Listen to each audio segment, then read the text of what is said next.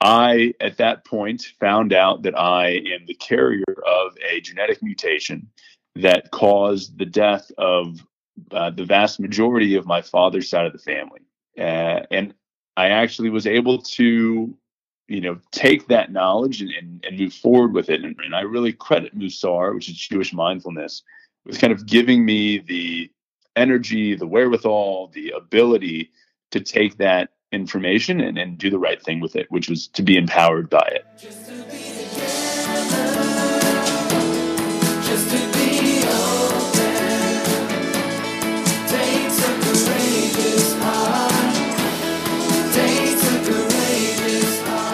Today, I'm very excited to share with you another episode of Hevre Connect. This is Zach Garber, and I have the honor and privilege of interviewing my good friend and Hevre Daniel Barvin. Uh, Dan is a third year from Houston. He is a devoted father, and professionally, he is the director of operations at Coya Therapeutics, which is an early stage biotech company, which I'm sure we'll get into. So, Daniel, thank you so much for taking your time. I think a great starting point would be just to learn a little bit about your background and who you are. Of course. Thank you so much, Zach. Um, pleasure to be here. You know, I grew up as the youngest of three boys down here in Houston, Texas, uh, and luckily had probably the most devoted Jewish mother anyone could possibly ask for. Uh, I think that, uh, you know, speaking of my story of how I found Cabinet, it really started from a young age of watching my mother uh, and her involvement in everything Jewish. We really had an incredible opportunity to attend Jewish day school. Maybe I did a little too much doing it K through 12. My, my brothers did a little less. But, you know, that gave me such an insight into the Jewish world, into the, the, the topics that we needed to be caring about as um, proud Jews. And and on top of that, I saw my mother's continued dedication to the local Jewish community through the Federation, the JCC, anything and everything, you know, sending kids to Israel. Uh, and so I, I, really had the best upbringing I think one could have for a Jewish future. Uh, you know, one might ask, how on earth did you end up marrying your wife who's not Jewish? But I really found, you know, the most perfect person for me uh, in her. And um, we are now raising a, a wonderful Jewish family. So it all works out in the end, right? Absolutely. And uh, let's, and we'll, we'll get into, you know, marriage. Maybe we'll talk a little bit about that, marrying someone not Jewish, uh, as that's a, a conversation in the, the community, the Jewish community, obviously, that a lot of people are having. Could you just share kind of where you went to college and how you got from there to where you are today? Sure. Um, so I went off to Cleveland, Ohio for a school called Case Western. Um, enjoyed my four years there, graduated as a mechanical engineer. And as I graduated, I realized I wanted to get back to Houston, but the job opportunities offered to me were really in that kind of Ohio area, which I didn't want to stay in. Uh, so I kind of scrambled and I actually went to my Hillel. I had become good friends with the Shaliach there. And he said, Daniel, why don't you go do uh, time in Israel? Uh, and he showed me that there was a Masa internship program. Uh, maybe some have heard where you can go do an internship, hopefully in your degree, you know, focused on what you're interested in, uh, and live in Tel Aviv for about five or six months. And I had been to, to Israel uh, as a high schooler and had always wanted to go back as a young adult and enjoy what the the culture and people had to offer. And I decided to do that instead. So I, I, went and spent about 10 or 11 months in Israel working for a clean tech startup trying to conserve water in ancient cities. Then I um, really uh, thought about joining the, the IDF and staying in Israel and um, started looking for jobs. And kind of out of the blue, my past girlfriend from college reached out to me and said she'd be moving to Houston. This kind of, you know, brought up a lot of past memories and how great things were and how great she was. And kind of on a whim, I flew out to Aspen to meet her where she was doing uh, a music festival. And, you know, like my father used to love to say, people fall in love in Aspen. And we fell back in love. And all those plans changed. And I said, I'll move back to Houston as well, where I'm from, and I'll come join you So that that ended my Israel story. But I left with an, a massive appreciation for the country, the people, the the culture, uh, and I think it's that experience has connected me to to Israel uh, for a lifetime. Um, but I came back, started working, uh, had a stint in designing forklifts, uh, and then realized oil and gas was king down here in Texas. And so I moved into designing uh, oil and gas equipment. Worked my way up into oil and gas sales, which I thought I was much more suited for, and really enjoyed that experience for for as long as I could until the oil and gas markets died. Um, I then decided to get my MBA and jumped into wealth management. After about two and a half years, I said, "This this isn't going to work for me," and I took a step back. And you know, it was really uh, kind of jump into my career as this is a good segue into what I do now. Um, I, at that point, found out that I am the carrier of a genetic mutation that caused the death of uh, the vast majority of my father's side of the family um, right around that time. So that was a bit shocking. Um, it was a lot to, to, to compress and understand with my family. And, uh, and I actually was able to, you know, take that knowledge and, and, and move forward with it. And, and I know some people have heard that I promote Mussar, and I really credit Mussar, which is Jewish mindfulness, with kind of giving me the energy, the wherewithal, the ability to take that information and, and do the right thing with it, which was to be empowered by it. And so for the next year and a half, I became an advocate in the space for familial ALS, uh, starting a nonprofit, uh, well, working inside of a larger nonprofit doing podcasts, galas, anything I could to get my story out there. Uh, because most people know what ALS is, but no one knows what familial ALS is and what it what it's like to be uh, the descendant of a you know hereditary disease. And that really drove me for about a year. And then I said, wait a second, I need to continue to make money. so I started work uh, looking for uh, opportunities to continue doing what I love, which is affecting change for this disease through a therapeutic company, a, a biotech, and was incredibly lucky to be found by my now uh, boss, my CEO, uh, who invited me on the most incredible journey to commercialize the therapy of the leading ALS scientist uh, in America to bring his therapy to patients. And so I've been doing that for the past year and a half. And it's just been an absolute dream come true to work on something that I care about so much every day. Well, I'm excited to jump in more detail into what you've been doing Jewishly, as well as what you're doing in ALS and in the biotechnology world. But on on this podcast, we specifically interview people from Cabinet.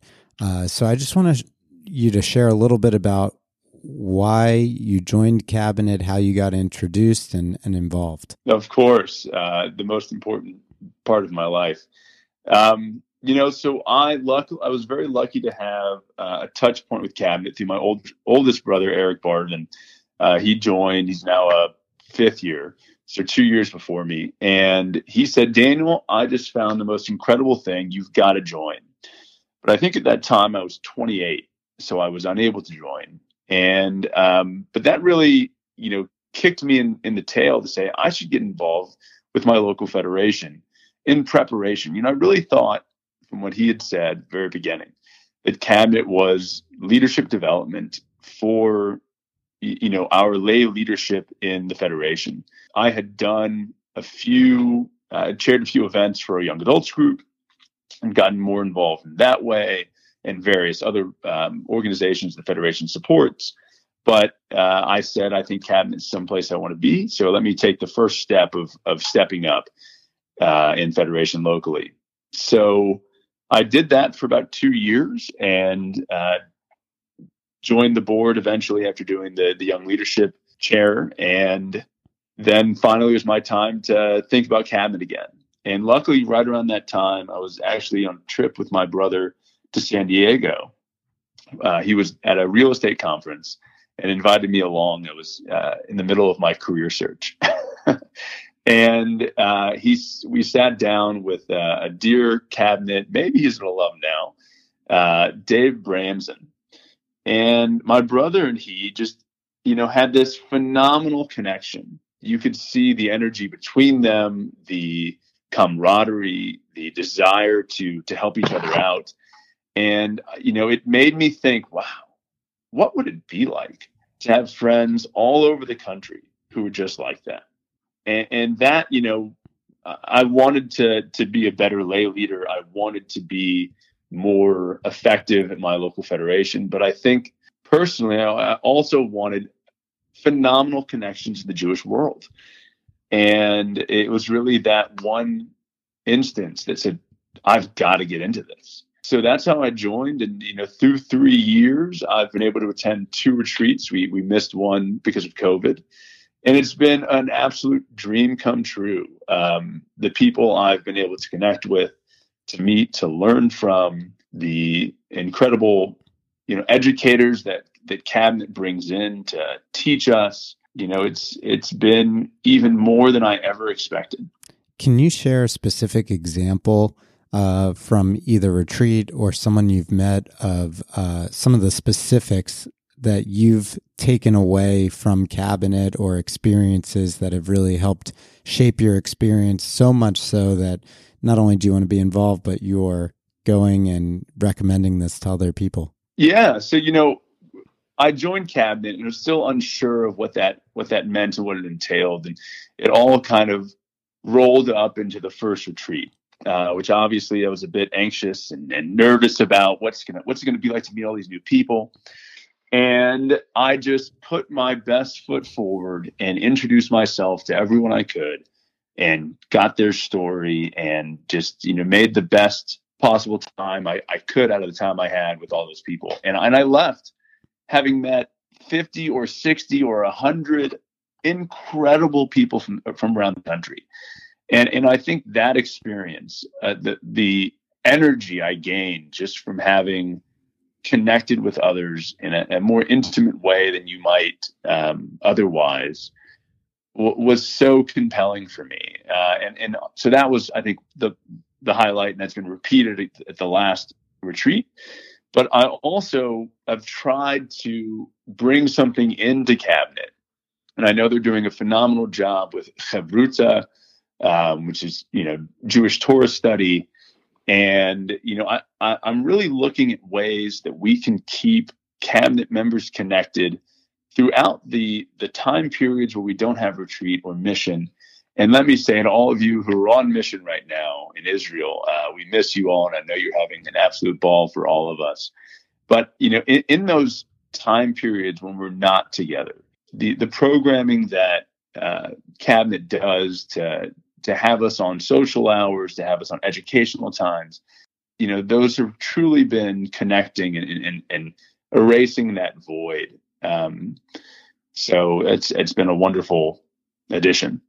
Can you give us a? I know this might be difficult, but is there a specific person or or tangible experience of someone that that that you've met, who you've connected with, that has inspired you? Sure. Uh, you know, Mark Wolf, who was one of your previous uh, podcast attendees, was actually in my first year in my caucus group. You know, to be in caucus with Mark Mark Wolf was just uh, an incredible experience. You know, not only did, the man command a presence, but, you know to sit down to open up together to to share and and, and he can truly share uh, i think that you know we each left the room knowing each other uh, on a different level we we each you know our our reasons for being a cabinet our reasons for you know stepping up every day as people who want to work hard to make change in this world uh, was truly apparent. And, you know, it, it has emblazoned who he is and, and, the meaning of, of what I think is the, the ideal character of, of a cabinet member. You mentioned at the beginning of the podcast uh, that you married someone who isn't Jewish. And I know this might be a, a, touchy subject, but I think it's important. We talk about Jewish continuity in, in our yeah. community, and you choose to be super involved in the Jewish community. You know, you said you mentioned your mom, your family. Can you just share a little bit more about your family's experience and why you continue to be so engaged Jewishly and maybe just a little bit about your experience with your wife and and and how you're able to engage productively with the community and continue to be part of the, you know, thriving part of the Jewish leadership? Beautiful question, Zach. You know, I think that the Jewish community is ever evolving and, and we really need to work incredibly hard to evolve with it um, the the Jewish future, I think, is you know brown. It, it, it is going to change, and we can either change and, and grow with them, or we can lose people. Uh, I am trying my everything to keep our family connected, and I, I luckily have a wife who has completely embraced Judaism and all of our efforts into uh, the Federation and, and, and, to the Jewish community here. You know, I, I, think it'll all come to bear when my, my son, who's now two, kind of grows up in this Jewish world, not looking Jewish. And, and how will he contemplate his Jewish identity? So, to give more insight, my I am on the board of the Federation, on the board of the JCC, uh, you know, we live a very involved Jewish life. And I think that living in Houston, Texas, which is a, a, a smaller sized community, you really feel the need to, to step up and give back because, it, you know, if not for me, will it continue on? Right. And, you know, I think that that's been uh, an incredibly fulfilling experience for me. You know, um, you give a little and you get back so much. And I, you know, I just hope that my family continues to to do that for generations. And but because of the involvement that uh, my family has had, that I have, that my wife has, I'm not so worried about you know my son's Jewish identity. I think that's pretty pretty solid. Um, what I am worried about is his Japanese identity, which uh, we don't have a great connection to here in Houston. Um, and, and so we'll really have to to push incredibly hard for hopefully him to be bilingual, to to feel like he has a connection not only to Israel but to Japan. Um, so that's really my my struggle, and then he can be the one to you know uh, contemplate his identity once he uh, has both. You know, one question that people struggle with these days and and forever we've struggled this is what does it mean to be Jewish right? We're a religion we're we're a people we're a culture. I'm curious what is it that you view it means to be Jewish? You know I, I think being Jewish is and I struggled for many years even growing up so Jewishly to find deep meaning and maybe I didn't have the right teacher but to find deep meaning in the um, in the Torah or you know in texts of Judaism, which I now have found, but it took me too long. Uh, and and so I think when I was younger, I really thought that Jewish meant belonging to a people, belonging to a cause, and, and doing everything you could to to further the the Jewish community, the peoplehood, the brilliance uh, of what we have. And, and so, you know, I, I think it's not necessarily that someone has to be you know, no, you don't. You definitely don't have to be involved to be Jewish, but I think it's par for the course to do so. Early in the podcast, in addition to being involved in the Jewish community, you devote now your professional time to working at a therapeutics company dealing with uh, neurodegenerative diseases such as ALS. And you mentioned that you were a carrier and that, you know, that it's not necessarily always talked about from the perspective of who is a carrier other than the people that are affected by the actual illness. Can you share a little bit more about the awareness, the work you're doing in neurodegenerative diseases, and specifically for you, the experience that that you've had and what you're trying to share with others to create more awareness. Of course, um, you know. So so personally, you know, not many people know about the hereditary portion of ALS. It's probably 20% of all ALS cases, but the problem is that immense amounts of fear and stigma of ha- people having seen this disease over and over in their families, um, families not wanting that information to get out. Uh, it has really hidden people from finding out their genetic status, from taking action, from doing something, and that perpetuates the disease. And so, you know, my goal is to make what is currently abnormal and, and, and covered by stigma normal. And, and I think by sharing my story, by you know saying, "Hey guys, I'm normal and I have this, um, and here's the things that I deal with," it it makes that experience more normal for others. And also, I I stumbled a bit in my journey of understanding my genetic status. And so I try to ensure that people on that same journey don't fall in the same pitfalls that I did.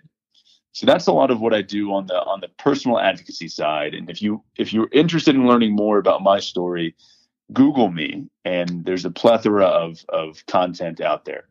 Um, but what we're doing and what I'm so excited about at Coya is really changing the paradigm of care for neurodegenerative diseases. Now, that is ALS, Alzheimer's, Parkinson's, MS. You know, sadly, uh, in the Jewish community, these are diseases which we are disproportionately affected by. And I'm sure that almost everyone has been touched by a disease that I've just listed. And what we're trying to do is understand the cause of that degeneration and, and then affect change to it. Uh, we've licensed the therapy from the, one of the leading neurologists in the world, Dr. Stanley Appel, who discovered that neurodegenerative diseases cause massive amounts of inflammation. And that inflammation damages regulatory T cells, which control our inflammatory system and keep us all in homeostasis. And once that regulatory T cell system is damaged, you have a positive feedback loop. You have inflammation, which is driven by the disease. That inflammation is, not controlled, and, and so it just increases and increases and increases. And what he found is that is the key driver of degeneration and death. And so instead of looking at, you know, the initial insult, let's say in Alzheimer's of, of plaque buildup in the brain, he looked at the down the down um, side effects and how he could uh, uh, change those. And so we are the commercialization company who's come in to take his kind of academic work um, up through a clinical trial and, and commercialize it. We all hope that uh, what you're doing ends up being successful and it ends up getting commercialized because you know we've been living in a pandemic world. We are so fortunate for the vaccines that have been developed and you know hopefully some of the new cutting edge technology can help solve some of the other uh, issues that you know not just our community the world faces. When we've referred in this podcast that you're a father and that that you have a son when you look forward 10, 20, 30 years from now, what do you want your legacy to be to your son? It's a beautiful question.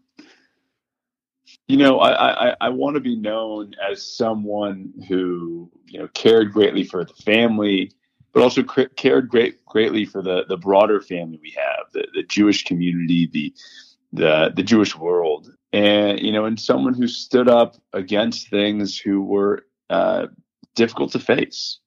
It's not always easy to give money to causes.